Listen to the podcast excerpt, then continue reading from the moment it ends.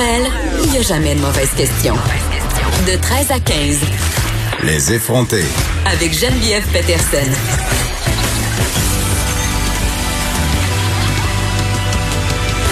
Cube Radio. Salut tout le monde, bienvenue à l'émission. J'espère que vous allez bien avant qu'on s'en aille au point de presse comme on en a euh, désormais l'habitude. Euh, parlons de cette réouverture euh, des écoles. J'aurai Véronique Yvon tantôt pour en discuter parce que là c'est officiel les écoles rouvriront en septembre, mais beaucoup de questions demeurent en suspens, notamment la question du matériel électronique. On le sait, là, on a promis aux parents de prêter des choses. Beaucoup de matériel, évidemment, ne s'est pas rendu à bon port encore des parents qui devront peut-être attendre jusqu'à la mi-juin pour recevoir ce matériel-là. Mais en attendant, qu'est-ce qu'on fait pour euh, pallier à cette situation? Moi, euh, avec mes trois enfants, est-ce que ça veut dire que je devrais leur fournir trois ordinateurs en même temps? à un moment donné, ça va engranger certaines dépenses. Est-ce que ces dépenses-là vont être déductibles d'impôts? C'est des questions qu'on va se poser aujourd'hui. Je veux faire un retour euh, aussi sur ma chronique de ce matin dans le journal de Montréal à propos de la gestion de crise de Valérie Plante. Je l'ai dit, je pense que j'ai été assez incisive. Je me serais attendue à mieux. Puis quand je dis à mieux, là, euh, c'est un euphémisme de le préciser. Et avant de l'écrire, cette chronique-là, je me questionnais. Ça ne me faisait pas plaisir de l'écrire. J'avais pas envie de faire du Valérie Plante bashing parce que je l'aime bien, moi, Madame Plante, en temps normal. Je trouve qu'elle est euh, une bonne mairesse pour la ville de Montréal en temps normal. Elle brasse des affaires intéressantes. Elle mène des dossiers euh, de façon euh, quand même assez exemplaire. Là. Il y a des bonnes affaires qui se sont faites depuis qu'elle a succédé à Denis Coderre. Je pense entre autres au dossier du logement social, toutes ces politiques aussi environnementales. Elle a été super élégante au niveau du dossier du tramway. Donc, je suis pas une Valérie Plante hateuse, là, hein, pardonnez-moi l'expression en temps normal. Je trouve ça plate parce que souvent, j'ai l'impression qu'on s'en prend aux femmes politiciennes justement parce qu'elles sont des femmes. Donc, avant de l'écrire, ma chronique, pour vrai, j'ai pensé à tout ça j'ai pensé à ma responsabilité de dire est-ce que je suis vraiment en train d'être une femme qui va bâcher une autre femme? Et la réponse est non. Quand même, force est d'admettre que je trouve que sa gestion de crise ne fait pas euh, ne fait pas de sens pour moi. Depuis le début, la mairesse s'est fait excessivement discrète. Peut-être que les médias s'intéressent moins à Madame Plante. Peut-être qu'on couvre moins ses actions, mais en même temps, c'est sa responsabilité, selon moi, d'avoir un plan de communication justement pour vraiment euh, les mettre en valeur ces actions-là, tu sais, sauf par rapport à la fermeture des frontières au tout début de la crise, sauf par rapport à la gestion à l'aéroport Pierre-Éliott Trudeau, Madame Plante n'a jamais élevé trop trop la voix. On l'a très peu vu.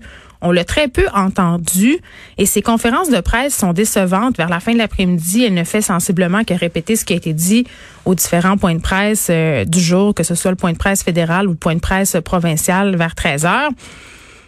Puis je le sais, cette crise-là ne relève pas de la ville, ça relève majoritairement du provincial, mais quand même, le ton n'est vraiment pas celui d'une mairesse à la tête d'une ville, puis on le disait hier, là, à la tête d'une ville dont certains secteurs sont aux prises avec une crise humanitaire. C'est ça qui se passe. Là. Dans certains secteurs de la ville de Montréal, on a perdu carrément le contrôle. Donc, eh, son ton, selon moi, n'est vraiment pas approprié. Et je vous avouerai que la semaine passée, j'ai eu un petit peu d'espoir. Quand je l'ai vu s'avancer au micro, euh, lors d'un point de presse provincial, finalement, ce n'était qu'un mot de présentation. On aurait dit qu'elle s'en venait littéralement nous présenter un prix au gala artiste. Là.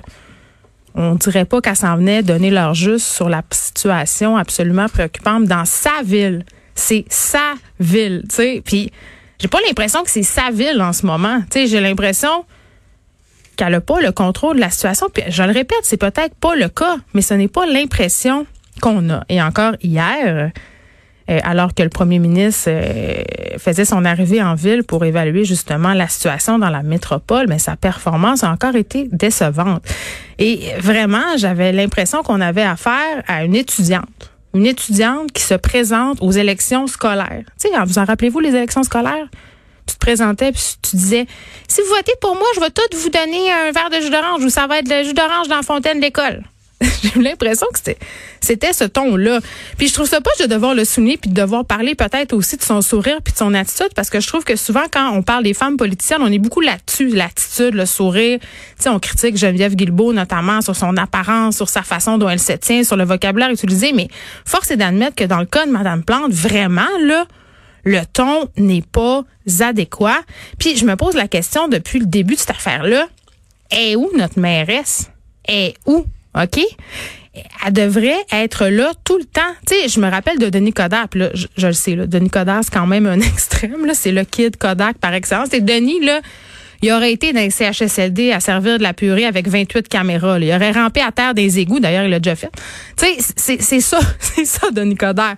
Puis là, je suis pas en train de dire que Mme Plante devrait être Kid Kodak comme Denis Coderre, mais on devrait la voir sur le terrain. On devrait la voir euh, agir, sentir qu'elle a la situation en main. Et surtout, on devrait la voir talonner le gouvernement Legault, notamment sur la question des masques. Ça a pris du temps avant qu'on comprenne qu'est-ce qui se passait avec ces masques-là, pourquoi on les rendait pas obligatoires? Ça nous a pris genre une semaine de savoir que finalement, c'est parce qu'il n'y en avait pas assez. Pourquoi elle n'a pas exigé des réponses publiquement? Pourquoi elle n'a pas fait de sortie? On est resté très tiède. Puis, tu sais, rappelez-vous des événements du 11 septembre. Le maire de New York, à cette époque-là, il était partout. Il était partout. On le voyait partout tellement que son surnom depuis ce temps-là, ça a été le maire de l'Amérique. Même chose avec Michael Bloomberg en 2012 quand il y a eu le passage, l'ouragan. Sandy, je veux dire, il était partout, il agissait.